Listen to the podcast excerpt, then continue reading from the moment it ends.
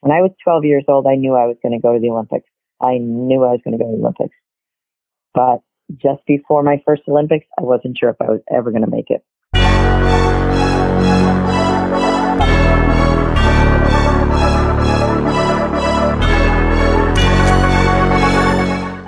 Welcome to the Major League Eventing Podcast, the show for eventing fans by eventing fans.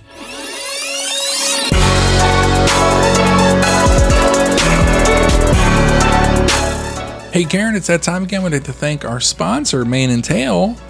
Love them. Love, love, love Mane and Tail. Today we are highlighting the Mane and Tail Shine On product. Awesome stuff. Awesome stuff. Great stuff. Why don't you tell us all about Shine On? Sure, the Shine On is an exclusive formula designed to provide instant high gloss shine that lasts. Shine On is a pH balanced formula that repels dust and provides long lasting prevention of coat stains. Nice. Yes. Saves grooming time, can be used dry or wet, and it has a gentle pH balanced formula with no unpleasant odor. That's what I'm talking about. Yeah, good. It smells good. So this stuff's got a nice kind of slick conditioner to it. Mm-hmm. What they want to make sure is it's so good. Don't want to put it anywhere your saddle's going to sit because it might just You might- you might just slide off. slide right on off. So, but the stuff's so good if you use it every day.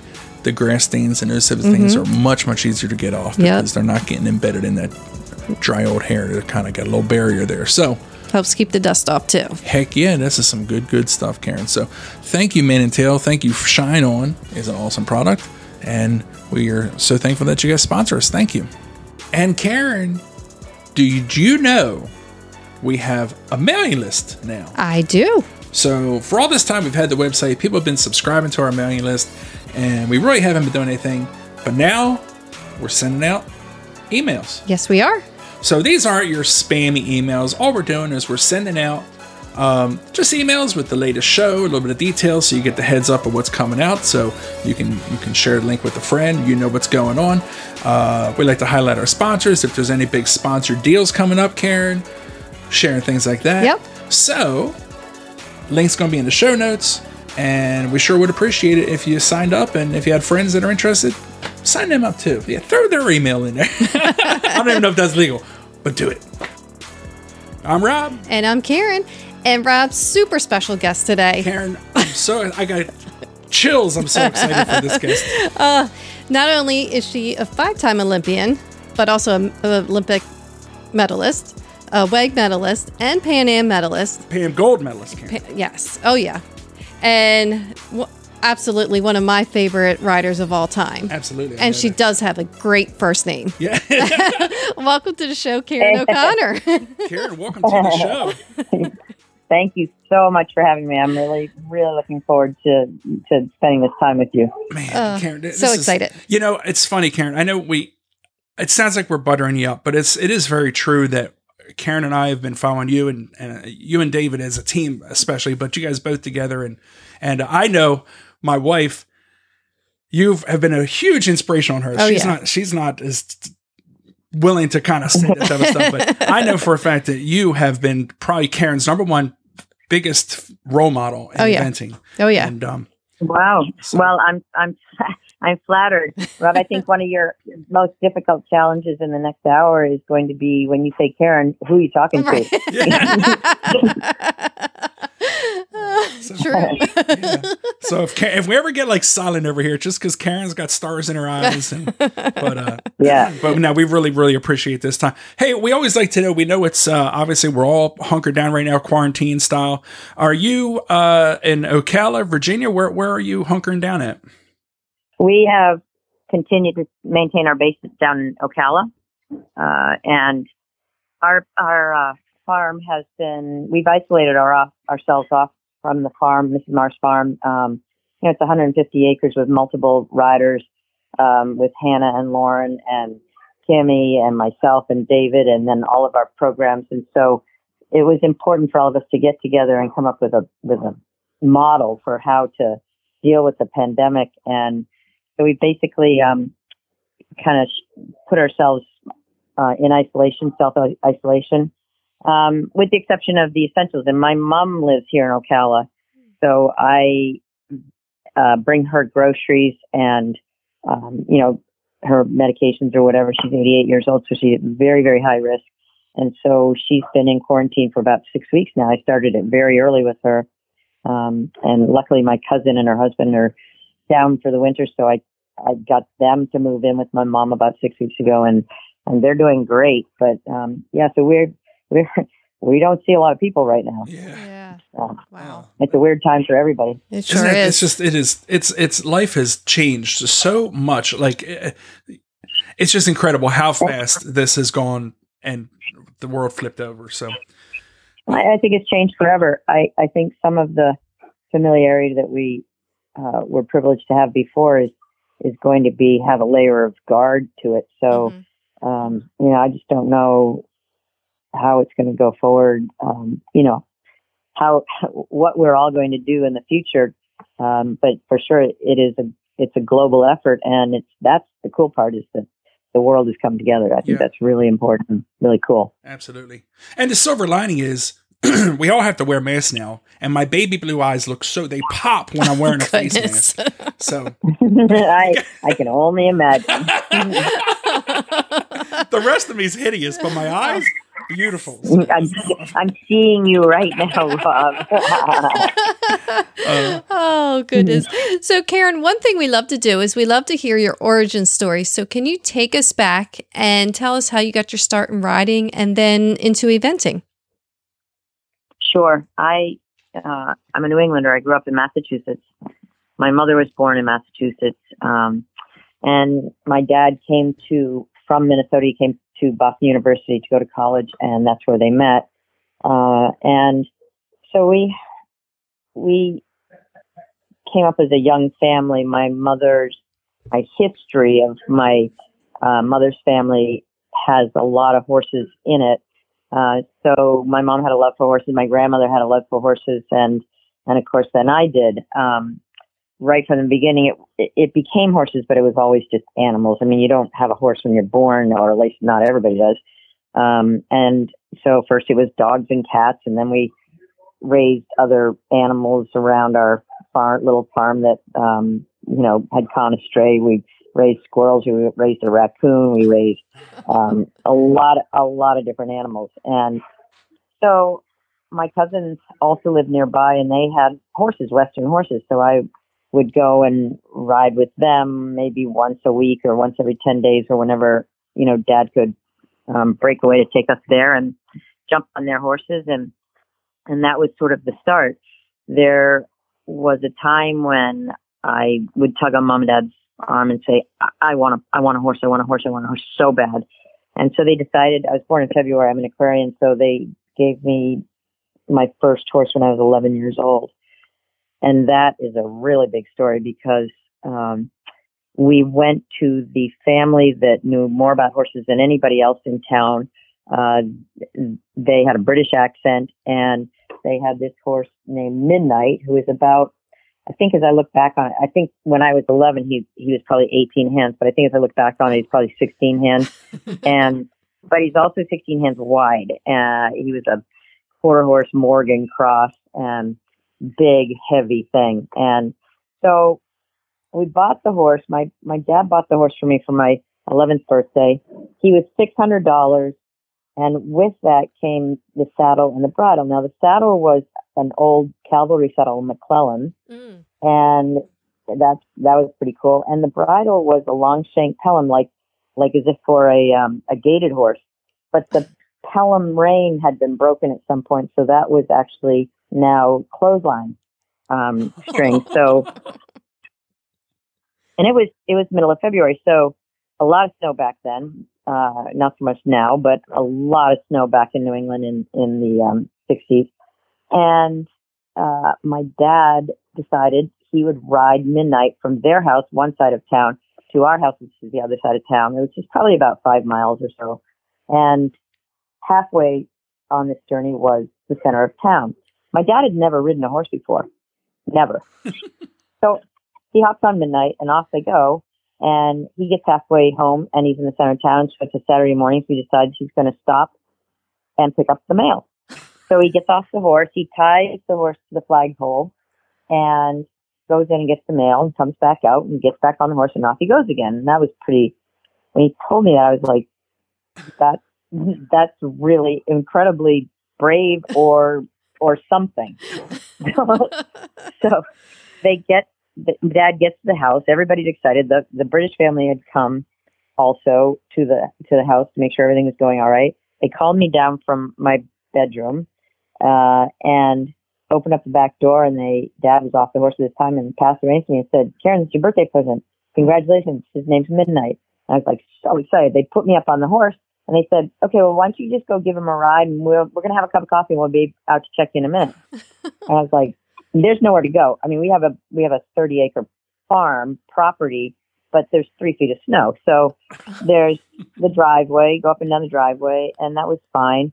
But then midnight saw some green grass, which was over by the septic that obviously had a crack in it or something. Oh, so no. there, so, so there was green grass there. So he walks over there through the snow. I have no control. This is a big horse, and I have no control. And I am probably four foot six, and you know, seventy pounds or sixty pounds or something. So, so the horse puts his head down. Poor midnight. He puts his head down and starts to eat grass, and that's it. Game over. I can't get his head up. But they come out. I mean, this is ridiculous. They come out, you know, 20 minutes later, and there I am over in that area. And thank God they came over and picked his head up, and you know, we took him up to what was our stable, um, which was, you know, a very old barn, and uh, that's where it all started. Um, about a year later, uh, my my mom really en- enjoyed the horses, and we had a local riding instructor that said Karen needs to get herself a different horse. My suggestion is a Connemara pony.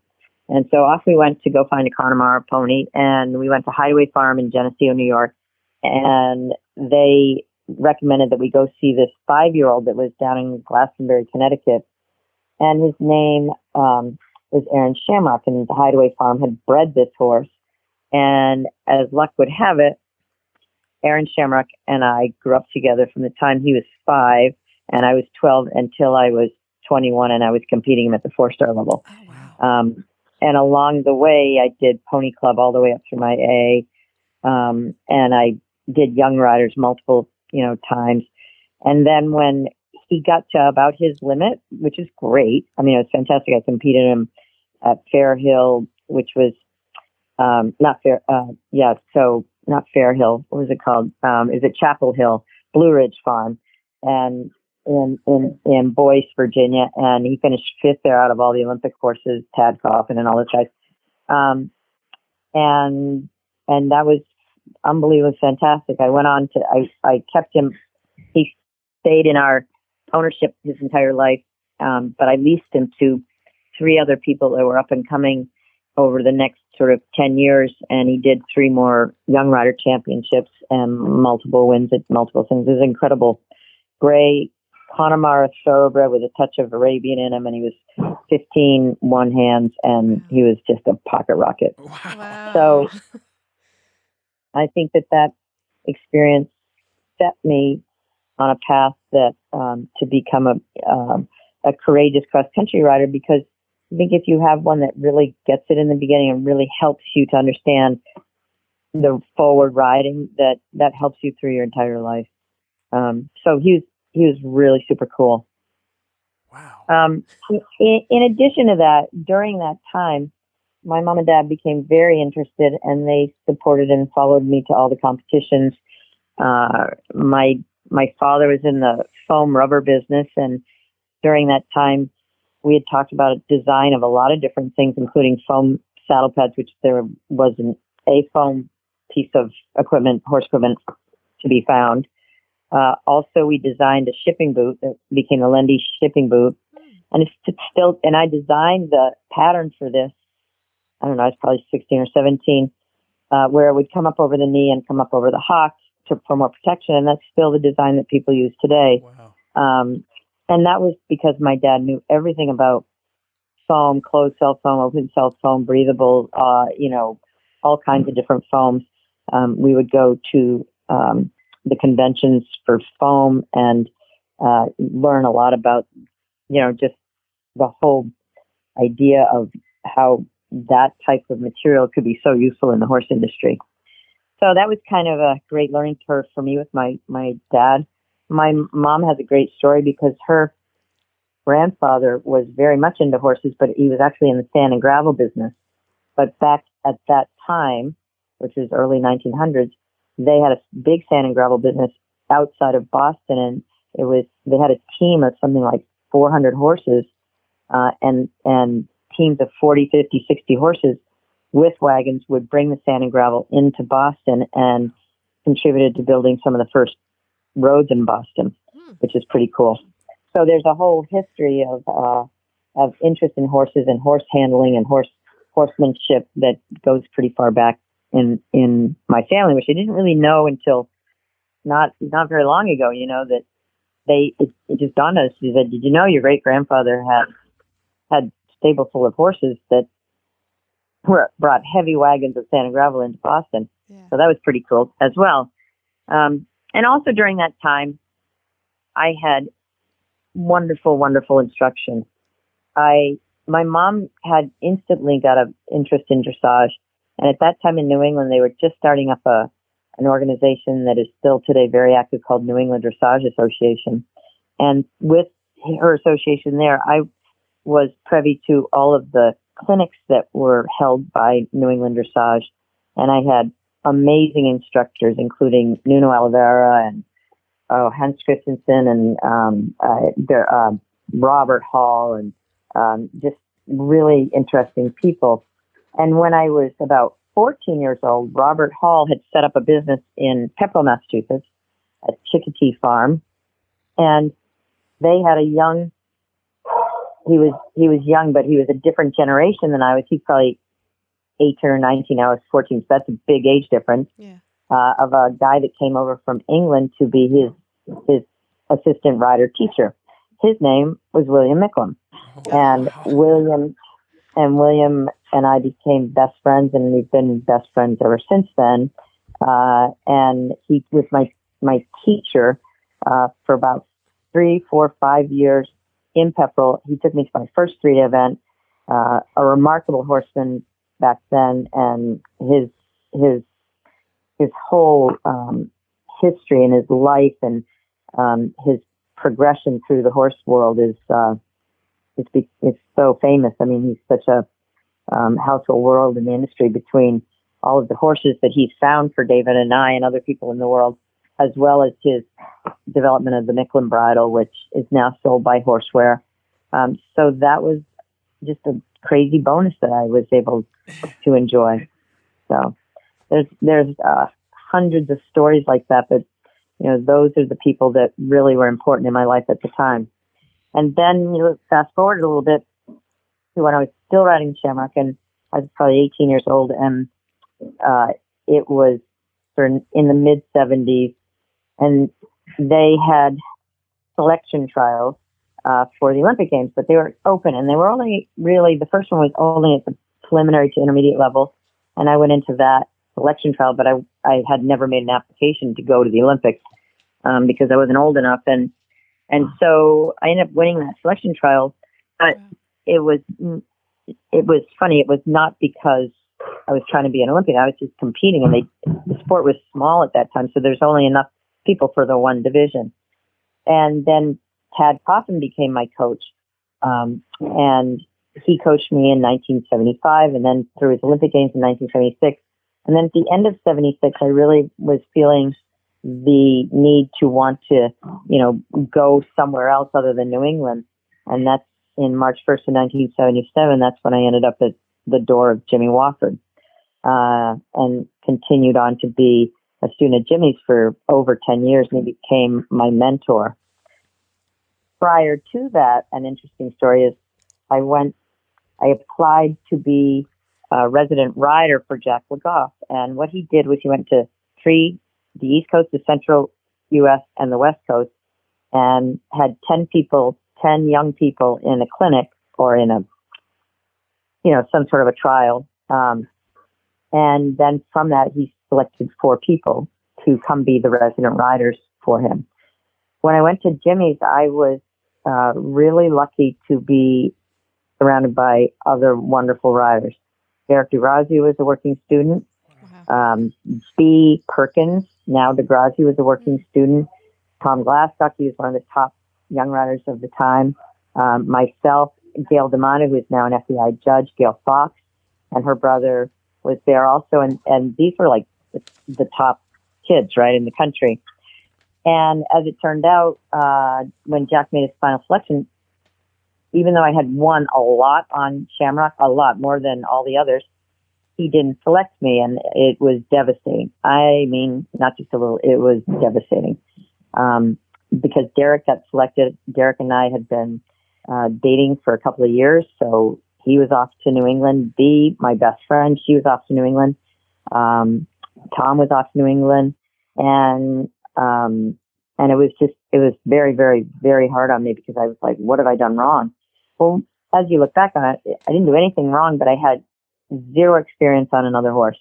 And as I look, as I also look back on it, and we say that, you know, is it the horse that's the athlete or is it the rider that's the athlete?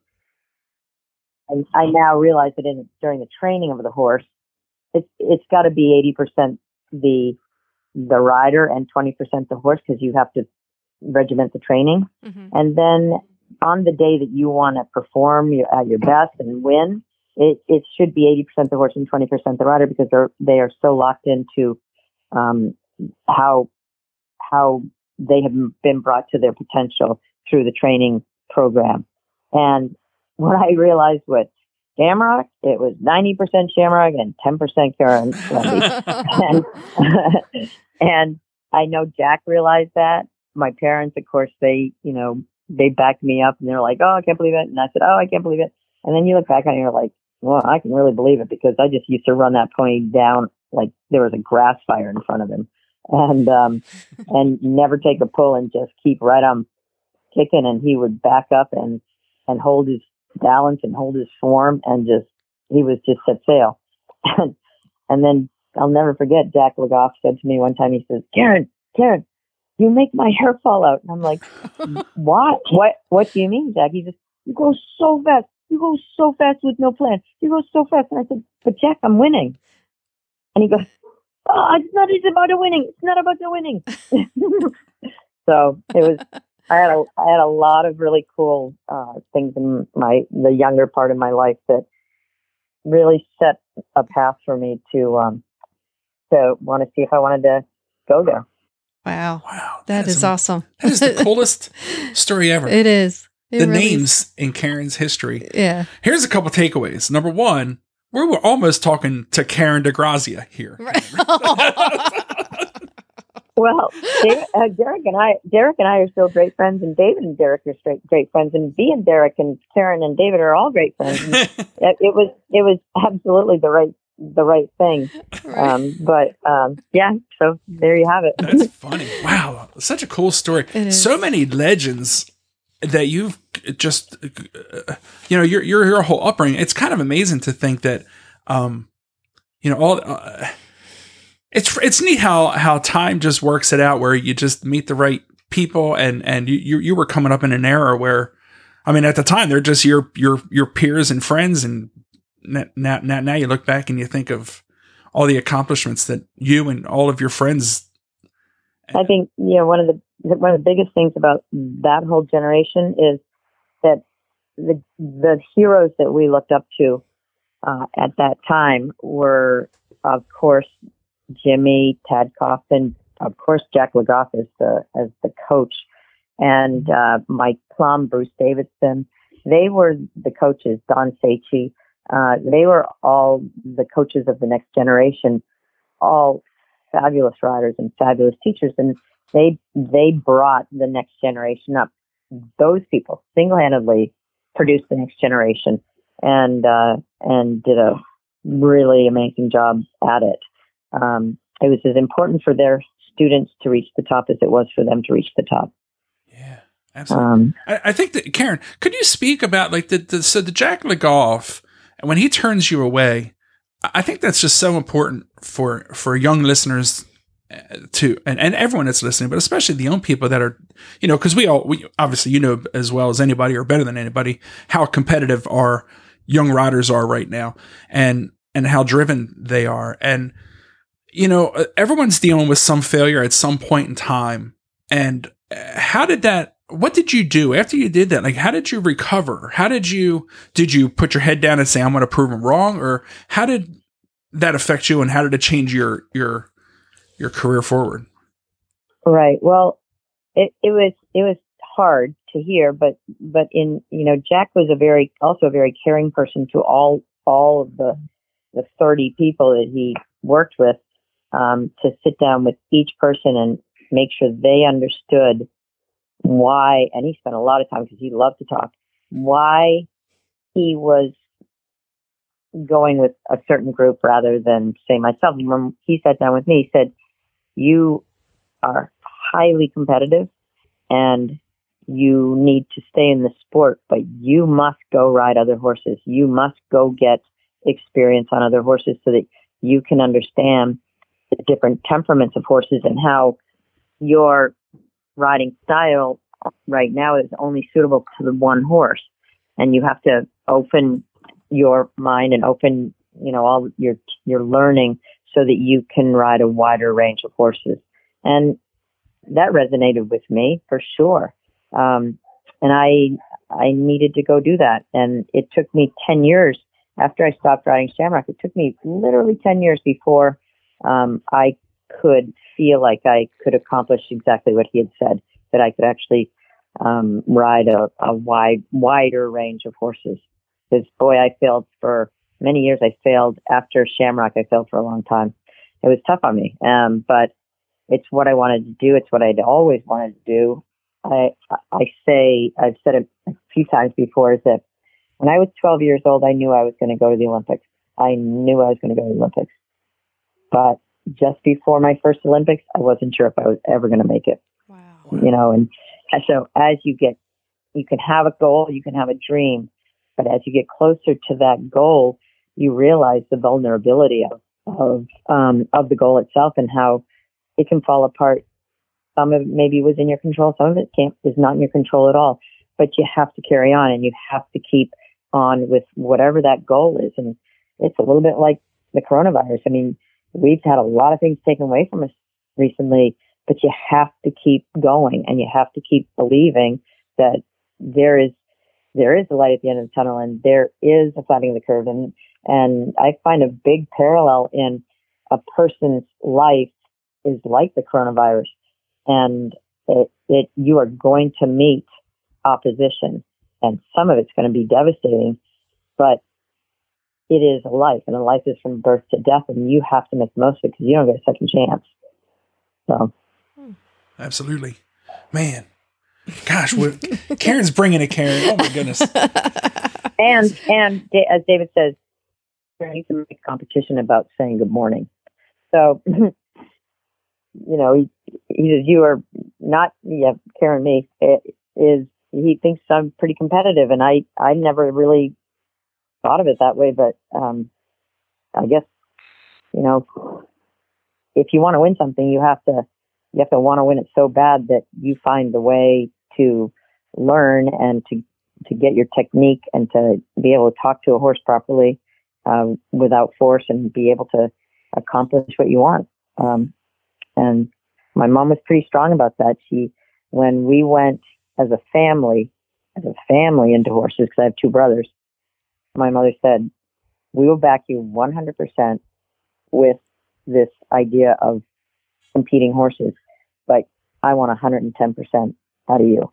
And you must try, you know, to give it everything you have. Otherwise, what's the point? Because this is a big family sacrifice and we need to know that you are really passionate about this. And if you're not passionate, it's that's fine. That's okay, but we need to know and we need to to do it through actions, not just words. So my mom was is a very strong personality. She's loved by so many people in the sport. Um, and she's my best friend. You know.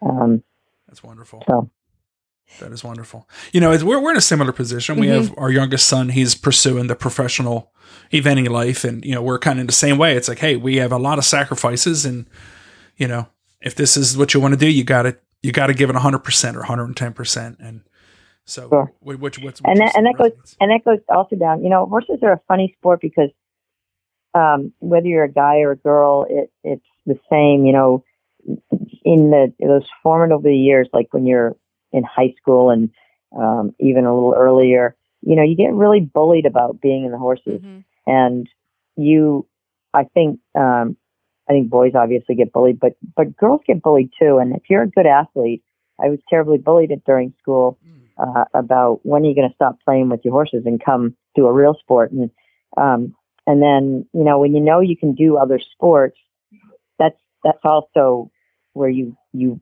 find yourself. You and you you find the strength within yourself to say that's fine you guys but yeah haha you know but i'm gonna i this is what i'm this is what i want to do. This is what i want to do. And i want to go to the olympics someday. And i want to i want to ride at the top sport. And you know a lot of times you have to stay strong. Those are lessons in life aren't they? You know um, is bullying a bad thing? Of course it's a bad thing but there's as you say rob there's a silver lining to everything. It it it does make you ask the question do i want this that bad? And i can't i've said it many times in the last month i cannot imagine imagine quarant- quarantining without animals. I cannot imagine it.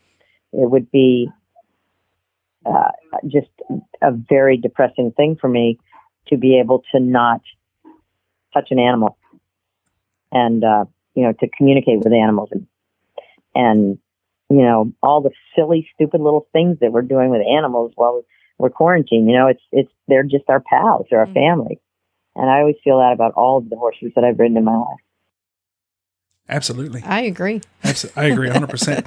I'd much rather deal with animals than people any day. Any day. I, think, I think almost any horse person would say that. Jack Le Goff said many things, but one of his his uh, one liners was, "The more I know, the more I know horses, the less I like people." That's a good one. That's for sure. So now, did you were you able to go back to like Jimmy Wofford and say, Jimmy, I need to ride more horses, and was he able to help you with that, or how did you get that experience on different horses? I bought a horse um, from Paul Valier. He was in uh, at the time living in Smithfield, North Smithfield, Rhode, Rhode Island, not too far from us. And I went down there. He was a um, obviously a hunter jumper guy, and I bought a horse uh, that was a thoroughbred, and he was a good cross country horse, uh, a little bit hot, and I really struggled with that because Shamrock was not that kind of hot. He was, you know, he's half Connemara.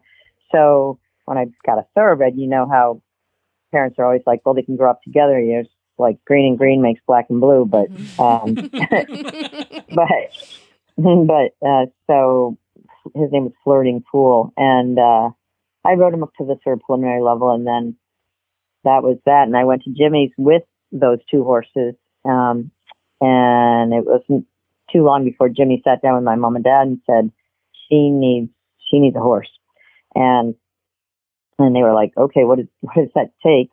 And and then after that conversation, Dad pulled Jimmy aside and said, "Jimmy, I I really want her to, you know, okay, so she can ride and everything, and but I I want her to get married. I want her to, you know, go have a a, a normal life and all this stuff." And Jimmy's comment was, "My dad's name is Philip." He says, "Phil, do you know the percentage rate of marriage and divorce in the United States? It's two to one." So he was he was trying to make light of a situation that was making dad understand that there is nothing that's going to take her away from the horses. Mm-hmm. and you know you can pull her out of this and you can put her into school and you can get her married and all that stuff but at the end of the day she's still going to do horses. So let's get her a good horse where she can you know see if she can find the way to the top which is what she wants. Um, so my first trip abroad was to ireland uh, i went with jimmy and we saw a few horses and we saw one in england as well uh, we saw a horse called Gamble who had just been around Badminton. And he was a big gray horse. I rode him. I got run off with him. But he, Jimmy really thought that he was still a, you know, a top class horse, even though I couldn't ride one side of him. but luckily the owner said, no, the horse is not for sale to her. She doesn't ride it well enough. Thank God. Wow. So, yeah. So then off to Ireland we went, and I found the horse that I ended up with called March Brown. March Brown had been produced by Jerry Sinnott. He went to Boekelo the in the autumn, and we were looking at him in the winter. And this was sort of uh, early '78, uh, and he had already been chosen for the um, for the World Championships in Kentucky in 1978. So I was really lucky that I had the support of my mom and dad, but also my grandmother. And what I didn't realize, because they, you know, back then there were just a lot of things that were never spoken about. My mom and dad and my grandmother uh, were able to to secure the horse financially. What I didn't realize is my mother and father mortgaged the house to buy this horse, Oh wow. and hmm and I didn't. They didn't really tell me that for about twenty years or so, and that was such a huge thing for me. March Brown was my golden, my Willy Wonka golden ticket to the top level. And in 1979, I went to badminton with March Brown, and I finished 10th. And uh, it was a really hard course. It was very muddy. There were only about there were probably 45 to 50 in it, and only about 20 finished. Uh, and I was presented, you know, if you're in the top 12 at badminton, you get presented a little horse, uh, you know, beautiful silver replica of the trophy. And uh, so I was presented that by the Queen. Wow. And and yeah, it was pretty cool. And the Queen started conversation with me. Um, you know, everybody's kind of moving her along, but she's like, "No, I, I want to talk to this American girl." And he, she said, "I really enjoyed watching you cross country. You ride great, and I know this horse very well because, you know, of course, the Queen has lovely stable of horses, and she says, I know this horse's sire very well. It's a Stranger. I have some strangers also in my stable, and they are also very lovely. And it was just great to see uh, that you're continuing on with this horse after Jerry Sinnott wrote it. And blah, blah. So she's a remarkable woman. I mean, just a remarkable, remarkable woman. And um, and for her to take the time out talk to me, it was life changing for me. Karen. Um, She talked to Karen, Yeah. the queen, Karen. We're one No, it- person away from the queen we're talking You to got right now. yeah, I get. It, there, I've got a lot of stories like of the that wow. that type of stuff. But that was that was a life changing moment for me. Uh, which my dad was a great photographer. He's a photographer in the army, and um, uh, so he he took some great pictures of that, which is really cool. Um, yeah, so uh, I I was at Jimmy's from '77 until I don't even know when, and um, multiple students, and then I ended up renting the stable from him. And then when I broke away, uh, Anne Hardaway and I, who is now Anne Taylor, who lives in England, uh, she and I rented a stable in Middleburg together uh, as young professionals. Put our shingle out there and and started taking in students and horses to sell and all that. And that's how we started our business um, because sort of at the same time was uh, the recession uh, of the early 80s. Mm. And my dad was hit really hard during that time. So all of a sudden, in one day, I go from having five horses at Jimmy's that are on full board. My dad's all on board saying, okay, you're on your own. Well, that'll do it. And he, he and he wasn't kidding. He was not kidding. And so that was uh, a real shock to me. Um, uh, but there you have it. I mean, it, that was awesome. It was the best thing ever for me is to have have a, a sort of ending to that to that support, even though emotional and um, support was still a hundred and hundred thousand percent. So Now, can we Uh, fast forward? Oh, I'm sorry. Go ahead. no, you go. I'm So, can we fast forward? on. Well, I love it. I, mean, Yeah, I, I can, know. I can I can listen to these stories. Uh, f- f- we got I got 22 hours of recording time that I can just let this thing run. I know, I know you don't have time for that.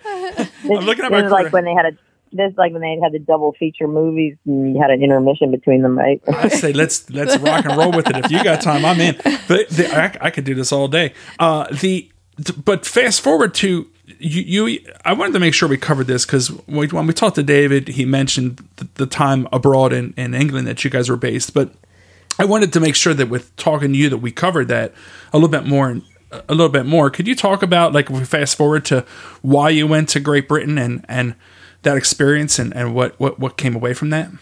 My first Olympic Games were in 1988 in Seoul, Korea, and that's where I met Mark Phillips, and because he was on the British team, and then I saw him, you know, here, there, whatever, and and um, and Mike Page then was the chef d'equipe for uh, the eventing team, and then after Mike Page was Lars Sederholm, and it was during Lars's tenure that David got to know Lars, uh, and I had carried on, um, you know, just seeing Mark at competitions because there's a whole time period before that was 1991 when I moved to England. There's a whole time period there starting in 1984, right after the Los Angeles Olympics. Jimmy had a wonderful horse named Castlewellan. Castlewellan ended up being the reserve course because he popped a abscess the week before, so he wasn't able to compete. And Jimmy was devastated because Jimmy's father had been in the Olympic Games that um, was in the in the 30s, they were in Los Angeles. So he wanted to be the son that repeated the same Olympics in the same city. So he was devastated. He called me up about a week after the Olympic Games were over, and he said, "How would you like a nice advanced horse?" And I said, "Everybody, Jimmy, everybody wants a nice advanced horse." And he goes, and he says, "Yeah, I know. How would you like one named Castlewellan?" And I just about fainted on the phone. I was up in Vermont with students competing at GMHA. So anyway, uh, I said, Jimmy, of course. What, what, why aren't you right? He says, I, I think it's time for me to hang my spurs up at the highest level, blah, blah. So he said, but, um, but know that the Thompsons, Dick and Vita Thompson, who I had met many times because, uh, they had, you know, they had other horses with Jimmy and, and they would like to have you be their next rider. And I said, Oh my God. Oh my gosh.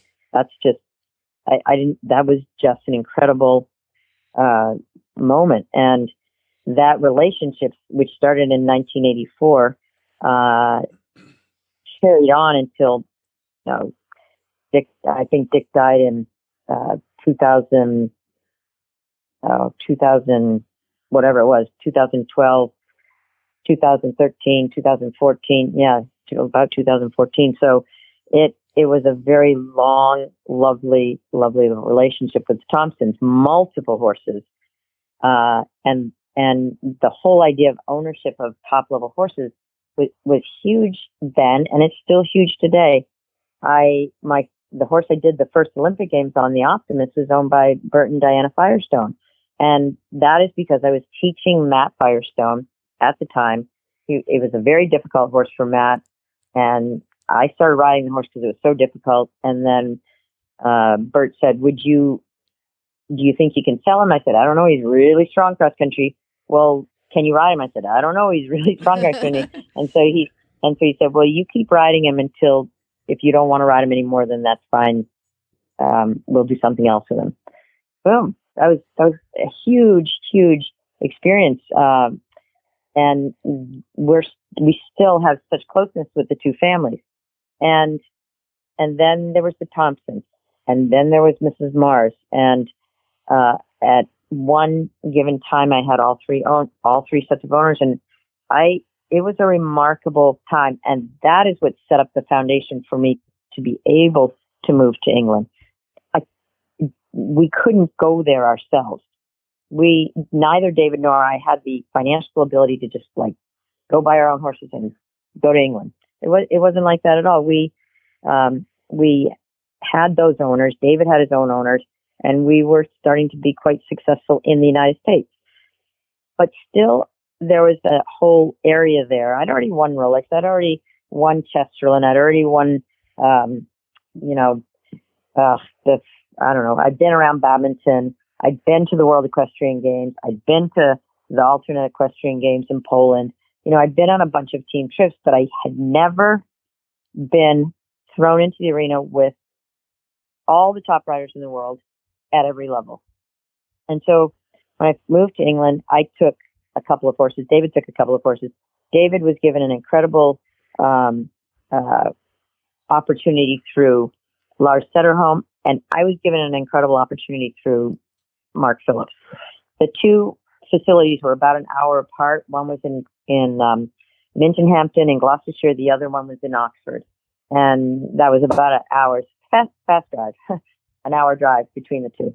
And so you know we we did not live together during that time, but we certainly the the we knew the roads very well. Um, and so David went and studied under Lars. I went and studied under Mark. During that time, um, Lars was coach, and then he stepped down, and then that's when I stepped forward to the active riders committee, and I said, you know, you guys, you you really ought to think about Mark Phillips as a potential coach for the U.S. team, and as it turned out, he became a, a wonderful coach, a great coach over multiple quadrennials uh, for the for the U.S. Um, and it's funny, you make your life wherever you you hang your hat. And I went over there with just a couple of horses uh, into Mark's stable, and when I came back, I had twelve horses, and and the same with David. He had multiple horses and some new owners and some, you know, we had, it was a wonderful time for a large group of people that everybody from family to owners to grooms to friends to um, trainers to teachers to blacksmiths and vets. And it was a huge team. Um, and not necessarily just one team because we weren't married yet. You know, I had the, I had the Karen Lende team and David had the David O'Connor team and and when we were in England and we decided to get married, that became a big challenge was to put those two teams together. Hmm. And and that's why we called it the O'Connor eventing team. And it was one of the first names that was like that, you know, the O'Connor eventing team. And now there's lots of um, riders eventing teams. Um, but that was the concept then. And to be able to go every single weekend and sometimes two and three times a week, as you do in England, to go to competitions and compete against the top riders of that time, uh, from the beginner novice level all the way up to badmintons and worlds and Olympic games and Burghleys. Um, that was a remarkable experience, remarkable experience, and um, it it shaped our our lives because we now became we were completely familiar with all of those riders, and not just in a be at the competitors party kind of thing, but we rode around each other all the time and used each other's gallops and and and we were pals. There was no one trying to n- knock me off of uh, my team position because we were the only Americans there and there were 15, 16, 26, whatever, how many ever different countries, but they were not, they were not trying to, um, you know, we all got along so well because we competed fiercely against each other, but we really cared, all cared about each other. And uh, we all grew up together. It was really a pretty wonderful uh, experience.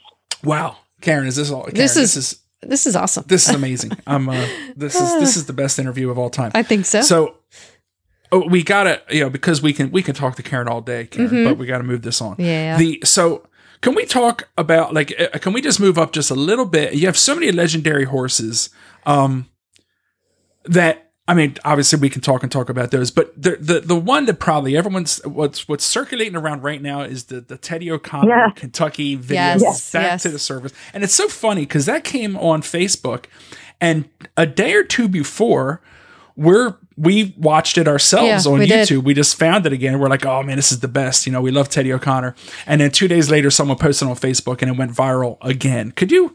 I know that you have many, many great horses, but can you talk about Theodore O'Connor and how he came into your life and, and what type of great sure. he was? Sure. Well, all credits go to Win Norman, the breeder of Teddy. She had been breeding that line of ponies for uh, a couple of decades, maybe maybe 30 years, and she knew the talent of Teddy. Uh, and when she, and she did a lot of the training on him in the beginning. Um, and then he had a couple of different riders ride him early on. Uh, Kristen Trainer brought him up to the uh, intermediate level, and that's when I met Teddy. Um, Kristen had called me and asked me for some help down in Florida, and uh, I had I didn't know anything about Teddy O'Connor, and believe me, he was named Teddy O'Connor at birth, and he was named that because uh, Win Norman was a huge tennis fan, and she she um, didn't want to call him. She wanted to call him Theodore, right? But she was a fan of um, Connor's. What's his the tennis player? Um, so she anyway. So that it became O'Connor instead of just Connor. Well, O'Connor, that's just so weird that I ended up with a riding a horse that had the same name as myself. So Kristen came for lesson and she said, I'm having a lot of difficulty with the flying changes. And when this pony came off the truck, I was like, are you kidding me? Um, and so, uh, she tried to do the flying changes, but he was so, um, he, he was just nervous about that movement because I think what he really needed to work on more than the flying changes was how to canter properly, uh, and how to sit at the canter and how to weight of the canter. His his hind end was so strong and so powerful that it was kind of running over his front end, wow. and um, and he and it really worried him. He was like, ah! so uh, we worked on that a bit, and and then um, the winter season was finished, um, and she went back to her base. I went up to Virginia, and then I got a call from when Oh, maybe three or four months later. It was probably May, um, and she said I wonder if you would take the ride on Teddy. And I said, sure, what, I'd be happy to. Um, and Kristen was had a relationship. She was moving to Australia, where she is now, where she's now married, and um, and so Win brought Teddy to our farm in Virginia, and it's kind of a funny story because since uh, Kristen had stopped riding the horse, the horse Teddy had just gotten turned out. Well, you know what happens to a pony when you turn it out? Oh. Oh, yeah. It grows it grows a really long mane and it grows a really furry coat and it's feral. Right. And and and Win knew that she goes, I apologize for you know, he's just he's just been turned out and he's barefoot, right? So anyway, so he comes up the hill. We have a very long driveway in Virginia. Uh, it's almost a mile long, all uphill. And he comes up the hill. He, the trailer passes our arena, keeps going, gets to the top, and as, as you all know, Max worked for me forever, uh, uh, 11 years, and she was a fantastic um, piece of the puzzle of my success. And so she calls me when the horse gets unloaded, gets to it. So she calls me up and she goes, Karen, what is this?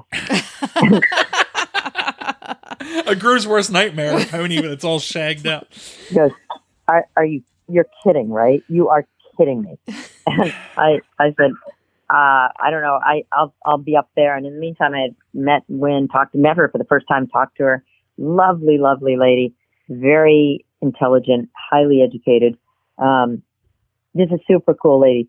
And so off we went on this journey with this 14 one hand pony. Um, and we became really, really good pals. The horse, he was such a worrywart about the silliest of things. You could never, never ice this horse in front. You could never put his feet in a bucket of ice. No way.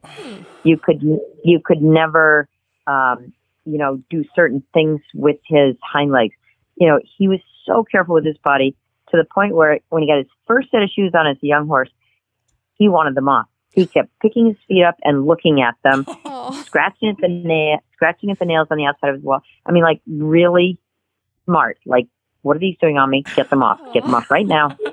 And it's funny, isn't it? And so off we went. We started with a preliminary horse trial at um, Seneca Valley, and I'm come around. This is my first event on the horse. I come around the turn to an open oxer, which I mean, how big can it be at preliminary level? It's just not that big. Make it, make the turn. I see a nice deep distance. What does he do? He leaves the stride out, and I get and I get launched. I get he, he jumps me out of the tack, and I land falling off. Oh no. I was like, oh my god, wow, what just happened? I, I saw another whole stride there, buddy. and he's like, well, what what were you thinking? You know, we got to run down to the jump fast and go fast. Like, oh my god, okay. I said we brought him up the up the levels. Um, I took him to Fair Hill in the four star uh, twice. Um, he did Jersey Fresh, and then then it became a question was um, this is still prior to the FEI qualifications. You, you went up the levels as you felt ready, rather than um, because you were quote unquote qualified. And so, Janie Atkinson was the director of uh, Kentucky. He did really well at Fair Hill the autumn before, and now everybody's like, "What are you going to do now?" And I, and even my peers are all like, "Now what are you going to do?" You know, it's like, okay, great, you just did Fair Hill four star. Well, now you got to look at the five star. I said, I, I have no idea. I don't know. And so I said to Janie when she was starting the promotion of Kentucky that year, I think it's 2007, no, 2006. Um, he said, Karen, are you going to enter? And I said, uh, I'm going to enter, Janie, but I'm going to see how the spring goes. Well, the spring's going great. I mean, really great. I get to the last event and he, you know, the fork and he, she's like, Karen, you still going to go? And they were now featuring me as one of the, you know, they featured three or four riders on their website. So now they're featuring me and I was really clear. I was like, okay, guys, I got to tell you right up front, I have no idea if I'm going to actually come out of that starting box on Saturday, but I'm going to enter and I'll see how he goes this spring. I'll see how the course goes. And then he was going great. And now I'm uh, confident, but I'm I got this big knot in my stomach at the same time, and he was already becoming the people's pony. I mean, everybody loved him. Everybody loved Teddy, um, and he he got that name, the people's pony. Yeah. So now I'm closing in on the Kentucky date, and I had two or three other horses entered in this. I think two other horses, and um, and Janie said, "Well, you know, we got to we're going to do the draw." And I said, "Yeah, I know. I was I was I wanted to talk to you about that that random draw. And, and, and she says, Well, what do you mean? I said, Well, you know, my first horse, Teddy O'Connor, he'll get the best piece of ground. If it's a wet day, wouldn't it be a shame if he went at the end where he had to jump even six inches out of mud? Hmm.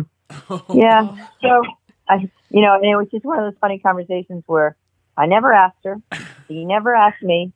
I just had a very interesting conversation. so that is why he has the penny with the number one on it because I really wasn't going to get any information from other riders by watching. Hmm. Um, I had to ride my own course.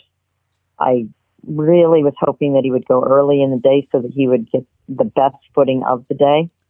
And especially when you're thinking about 90 degree corners and that kind of thing. And if it's a wet day, that means all the horses jumping out of the same four foot radius mm-hmm. and that can get really deep. So, um, when I was warming up, and he did an okay dressage, but I was disappointed. But when he was warming up for the cross country, he was just jumping, just jumping great. And there was a calmness about him that um, had been developing over time. You know, it's just like that um, a quiet calmness that's also a little bit daunting because you're like, he really get, he, he really does get this. He, this is a, this is a serious athlete. He gets that being competitive is not about being aggressive. It's about being right. And it's about technique and it's about the learned practice of being a top athlete. And this is a top athlete and it's just an incredible feeling under you. And, uh, but at the same time, as I'm going to the start box, I I am really, really, really worried. I love this pony so much, and so did everybody else in the country. But I felt like I had everything to lose and nothing to gain. I'd already been to the Olympics. I'd already done that. I'd already brought the horse to the four star. I'd already all these things. And what if I made a mistake? What if something happened out there and I hurt this beautiful, right. beautiful pony?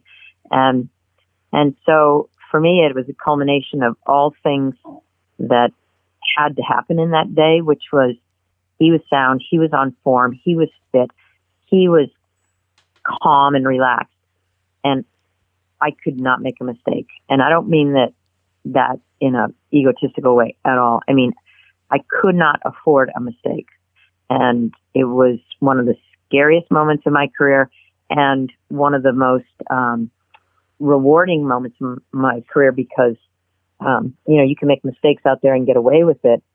I couldn't afford that with this horse. I couldn't, I couldn't allow that to happen. And, um, I don't ever remember that happening before and I don't ever remember it happening since.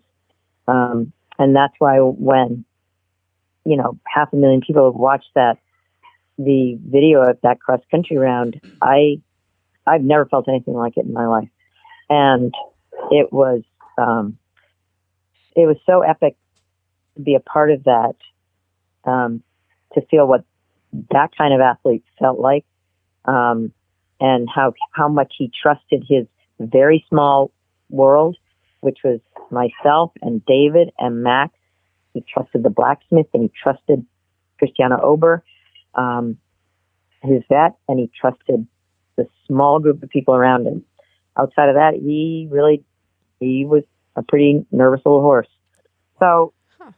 when I when I came out of the head of the lake and there was this massive open oxer, and there were so many people there, and they were running from fence from rope to rope to see him, and he jumped the living crap out of that open oxer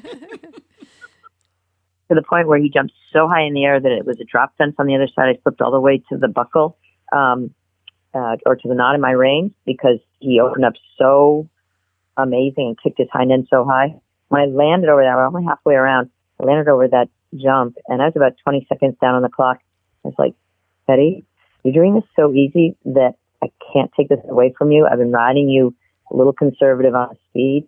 Let's open it up. And I dropped the reins and I gave him one kick, and he shot off like a rocket Oh. that hill, up that hill past the tobacco barn to what is now the Normandy Bank, Mhm. and then around to the down to the part of Beachy, and and he set sail. He was flying, and um, when I came across the finish, it was remarkable because um, it took me a long time to just allow him to pull up. A long time. I mean, like several hundred meters because he's going so fast, and then.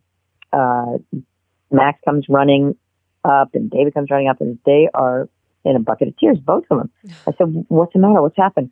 And they're like, are you kidding me? Do you have any idea what you just did? It's like, did I do okay? And I was like, you know, it was, it was a really touching moment and, uh, it was amazing. It was an amazing, amazing horse. Oh. Amazing horse.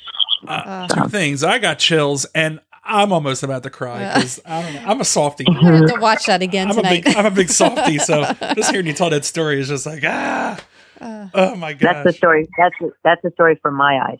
Oh, uh, amazing. Well, and it, that's so that is so cool because again, now everyone that's listening is going to go back, watch this video again, and we're going to know what was going through your mind. Like you're taking us through your mind and your thought process as this is happening, and it's just so. I can't wait to go back and Yeah. watch it, Karen. we're watching it. Yeah. About uh, uh, uh, and, and we're hitting end, and then we're turning on YouTube, and we're going back.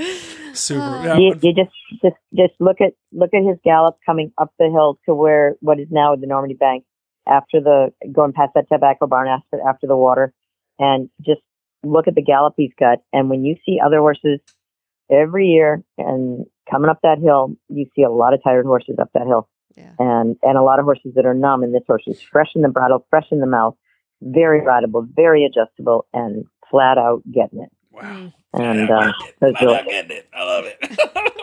oh man, it was fun. that is awesome. and then the, and then the next and then the next day um, is one of only two horses that jumped the clear show jumping round. So it was Ugh. It was remarkable, just crazy, crazy, crazy, crazy. Cool, Wow. cool pony, pony, pony, pony.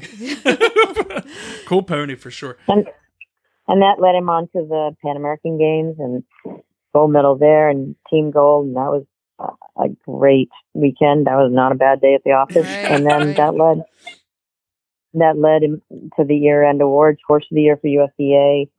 Um, and then he was horse of the year for the USEF, and I was equestrian of the year for U- uh, USEF, and it was it was a what a ride, what a fun ride. Wow. That was back in 07. 07 Rio. Wow. Oh, oh seven, yeah. I gotta see if we can find Yeah. that. I don't know if we found that. Let's see. Yeah, if I have to look uh, for that one too. see if we can find it. So we can we gotta fast forward a little bit because obviously Yeah, yeah, for sure. Can you tell us a little bit about now? I mean, obviously you've since all this greatness, you've you've retired from the competitive side of things. Can you tell us a little bit about what you're doing today in your current, uh, know, your current day to day in your business? Absolutely. Well, you know, as you know, I went to 2012 Olympics with Mr. Medicott, and um, I'll be, always be so grateful to the Broussards for securing the sale of Mr. Medicott and gave me an opportunity to do, you know, a fifth Olympic Games, and what a remarkable horse that was also. Um, and I didn't get to ride him very long because he ended. I ended up getting injured, as you know, on Veronica at a, a national horse trial at Morven Park, and this came. I'd already ridden the course around with Mandiva and was had a great ride, and then it was just careless. I just came too fast to a bounce at the top of a hill, and he jumped too big and ended up getting too close to the second element, and off we went. And I landed on my head Mm. and bounced off bounced off the top of my head twice, and I broke um, five vertebrae between my shoulders, and one of them was a burst, which means that it just fragments into lots of pieces, and um, and so I was very very lucky that I'm not in a wheelchair today, but I had great doctors and great um, first responders and all of that. So fast forward from that, that led to a really interesting time that I've had over the last sort of 10 years. Um, that was 2012, so eight years we are. Um, first to just heal and healing from a major injury like that is, as a top athlete, is, is as big of a challenge as I've ever had in my life. And like many of us is, have felt by being confined in quarantine, there's a huge loop of depression that can happen if you're not careful and you don't even know it's happening. Um, and that for sure happened to me. And I was probably depressed for maybe two years, Wow. maybe, maybe a little more. Really, uh, really unmotivated, really for being a goal oriented person my entire life, there were no goals, no goals. There was no, what am I going to do today? Um, and so that, that was a very, very, very big challenge for me to come out of that. And as, as it turned out, I got very involved in show jumping, um, through, um, first having Marilyn Little as a student and then learning from her as a show, as top show jump rider, ended up getting, because I still wanted to jump and I still could jump, so I purchased a horse for myself named Clearwater, uh, which I still own today. Um, and he's been a you know four and five star Grand Prix horse for Marilyn now because I really you know the jumping is it, me jumping at that level is not not even not an option. Um, but during that time, I got really involved in the, in the show jumping, and uh, that really helped me to come out of the depression, and as well as my account with the Mexican um, Army team. Um, and I've been working for, for Mexico for the Army uh, since the next Pan American Games. Um, so it was 2015 uh, Pan American Games in Toronto, where I coached uh, for the first time uh, an international team with Mexico, and and that has been one of the that and getting involved in the show jumping with Marilyn Little has been the two things that really gave me other goals because um, looking back into eventing when I was going through this depression, um, it wasn't that wasn't helping me. I hated to watch uh, because it was so painful, and um, I had I didn't have the motivation for teaching, and I didn't, you know, it's just it was a very difficult time for me. Going to Mexico was amazing because I went to Mex, and David was also coaching the U.S. team during this time, so he was very much high performance and and uh, I that had been taken, you know, that had left my life, high performance.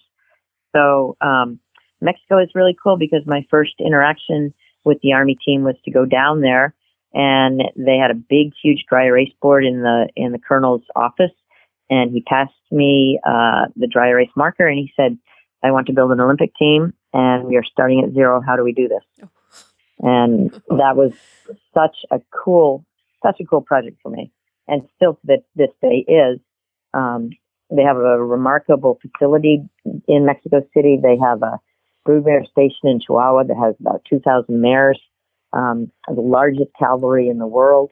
And of that, they probably have 300 of their horses are high performance horses or high performance related. And, and, uh, well bred. They're getting all of their uh, breeding um, breedings from Europe and um, Ireland and whatnot. So beautifully bred horses. So that's been super cool. And then that that whole experience brought it back around to really enjoy eventing again from a different, uh, looking through a different set of glasses, looking through it as a coach and as a teacher and as enjoying taking all of the experience that I've just talked about and taking that and being able to watch other people learn from that and for them to learn to talk better to horses and communicate better with horses and ultimately then comparing that in a competition against the level of the competition itself, the course, the dressage test, the show dummy test, and also the other competitors, and to be able to watch them uh, learn from that, succeed, um, and that's been one of now at this stage is one of my greatest pleasures.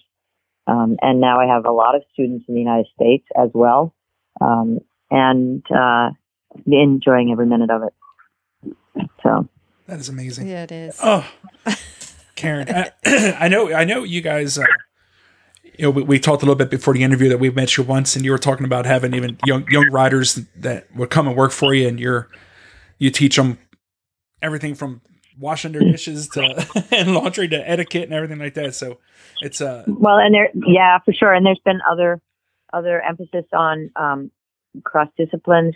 You know, we studied. Oh, uh, David's sort of studied with Leon Harrel and um, a couple of uh, the, the, other horseman uh, horsemanship guys and barrel racing, not barrel racing, um, and um, cutting horses and you know other different sports. And we're the same. And um, the natural horsemanship carries through in everything that we do. Uh, call it what you want, but the ability to um, to have a horse understand his life to be purposeful, uh, while at the same time living in a world where we've changed his species dramatically, um, and give them comfort that way. That's really important to us. Um, and there are other things that kind of happened during this whole journey. Um, you know, David talked about getting tapped on the shoulder by our um, our trainers, our teachers, and Jimmy Stern tapped me on the shoulder and said, uh, "Put your name forward to be on the board of directors of um, on the board for the U.S. Equestrian Federation." I was like, "Oh my god, okay." and so next thing, I'm on the board of the USEF. Then I'm on uh, the different committees, including ethics and um, drugs and meds and veterinary and um, gosh, I don't know, so many different things that I served on, and then being um, on the board of directors, and, and now um, very privileged to be um, on the USET Foundation as a trustee. And these these these things become layers of an industry that um, allows us a wonderful life, but it's the it's that it's the giving back, and not because you have to, but because you want to. Um, and, you know, we're David's organizer of Great Meadows and I'm sit on that board and to be able to do all of those things, um, has completed the education. And we're still learning every single day we learn every day, uh, with an open mind and listening to other people's views on, on how to, how to, how to make the sport and the industry better the cross pollination between the different disciplines is huge. It's absolutely critical to becoming a horseman, not an event rider, but a horseman. You think about people like Blyth Tait or Mark Todd go back to New Zealand. What do they do? They they become trainers, racehorse trainers, and and good ones. Um, and they have such a vast knowledge as as as is critical to being a complete horseman to be able to have the knowledge of, of all sports and, and also how similar all sports are. They're not different, they're similar. Yeah. yeah. Man. Jeez. Holy oh. smokes. Uh. Karen, this is amazing. And uh, we we want to be respectful of your time, so I can I can go on and on. Yeah, so hopefully we have one or two more questions, but, but hopefully someday you come back and join us again because th- I just feel like we sure. just scratched the surface. But um, and and we know that we we your your good friend Daniela Moguel, we um we interviewed her and then she told us about how she met you and how you guys became such good friends and And how you got her, uh, you set her wedding you date. set her wedding date. That's the best. yeah. and how your That's mom true. almost stole Zully away. So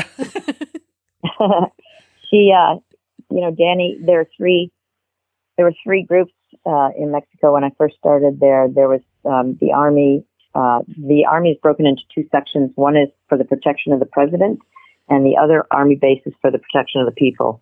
Um, recently, since the new president has been elected in the last 18 months, he's brought both of those armies together. Uh, whereas before they were they were quite separate. So when I went down there to coach, I had the army uh, army base that was for the protection of of the people. That's who I work for. There's another army base that's protection of the of the president and all that entails. And then there were the civilians. Very few civilians. Danny was among those civilians, and I was able to get um, to work with her right from when she first bought Cecilia, and that journey um, that took its own form. And in the meantime, uh, Danny and Julie and myself have become very good friends. Um, and uh, that's, as you know, that's a remarkable Cinderella story right It sure there. is. Absolutely. It sure And is. and she's she's a great person. Julie's a wonderful man, and they're trying very hard to make a go of it in North Carolina. It's um it's difficult times right now for everybody, but when you're first starting your business, I can only imagine that it's quite quite difficult um, for for for new you know people with a new business. Right. Absolutely. Yeah. Wonderful. Her stories about you guys were fantastic. So, um, but I don't want to go off on that tangent. So, Karen, as we wind things down, do you have any advice for a young rider trying to make it in the sport? I think, I, gosh, there's so many things that I could say, but I think the the most important thing to remember is that every horse a person is attached. Every horse is owned by a person, and if you're lucky enough to own them all yourself, well, that's a very privileged position to be in, and that's that's great. And um, but if you're not, remember that there's a person attached to the horse, um, and your your your parents are your first owners and you have, you can learn how to be a how to treat an owner properly by learning that with your with your folks and um, in order for it to work you have to you have to have multiple income streams you have to have multiple ways to be able to get your message out there uh, and you have to be okay you ride horses but you have to be a people person because people own horses and um, or maybe potentially own horses. Um, and when I had all the different owners, and I cannot thank them enough, Mrs. Mars, we've been riding for her and living on her property for 35 years. Um, and she's been incredibly generous to us. And I hope that she's gotten some satisfaction out of that. Uh, um, but it was always about what how can we make how can we fulfill her want to have horses and have high performance horses how could i fulfill um, the firestones joan goswell dick and vita thompson suzanne lacey uh, and it goes it goes on and on. And how can i make those people um, what did they want to be able to, to do it for? Did they want to win every time? Okay that's not practical but you know maybe that's the thing. Maybe maybe they maybe they want to um, it, it's a more personal relationship. Maybe they want to call you on christmas morning. Maybe maybe they want to be anonymous you know and there's just a lot of different ways that you can have a um, a very very successful relationship with the people but it starts with the person it doesn't start with you it's not about what they can do for you it's what you can do for them i think that it's a it's a good closing message because i see um, I get asked the question a lot, how do you get owners? And I never thought about it that way. I thought about how does how does the owner choose me? Well, I better better try to figure out what what makes them tick and what what would make them happy, um, and what would give them the greatest pleasure by having me have the privilege of riding their horse. Absolutely. And same for sponsors. You know, how how do we give back to our sponsors? Because without the sponsors, For sure, You know? for sure. And I haven't spoken about the sponsors at all, but um, we had we had product sponsors. We we even were lucky enough to have um, monetary sponsorship through Bear and and um, oh, I can't remember. You know, different companies that that wanted to be a part of our story. And um, it's a you it's your journey, but it's also your challenge to to have other people want to become part of your journey. Um, and it's got to be fun because it's got to be fun because you are going to have some very dark moments in your career, and uh, that's another whole subject. But there are huge disappointments, like like how suddenly Teddy um, got injured, and, and those are dark, dark moments in your career. But you you you have to be understanding that that is also life. It's it is it's the journey of life and the disappointments within anyone's life. So, um, and not and not be cynical. I mean, when when you lose a horse, you a part of you has to go with them. A part of you does go with them, and you know you're very very grateful for the time, and and uh, very sad for the loss. So absolutely. Yeah. it's it is it becomes all about the whole team around you and what they have done to help you along the way. And there are literally scores and scores and hundreds of people that have helped me along the way. Uh, none none more than my mom and dad and my family. That is wonderful. So Yeah. Great advice. Great advice. Ugh. Karen, is this the greatest interview of all I time? I think so. Ka- Karen, Don't don't don't tell David that. That's what they- yeah. or or go ahead, tell him.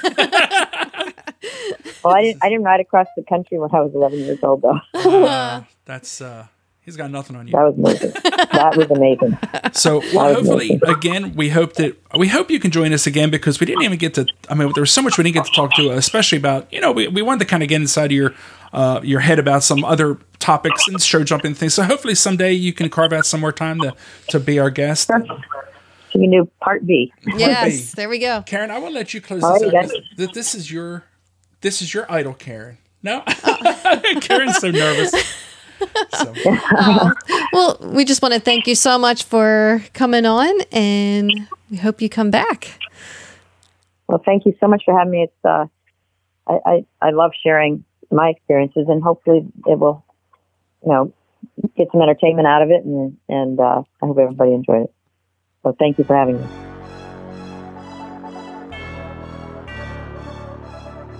Thanks for listening. We hope you enjoyed today's podcast. You can leave us a review on Apple iTunes or visit us at majorleagueeventing.com. Cheers.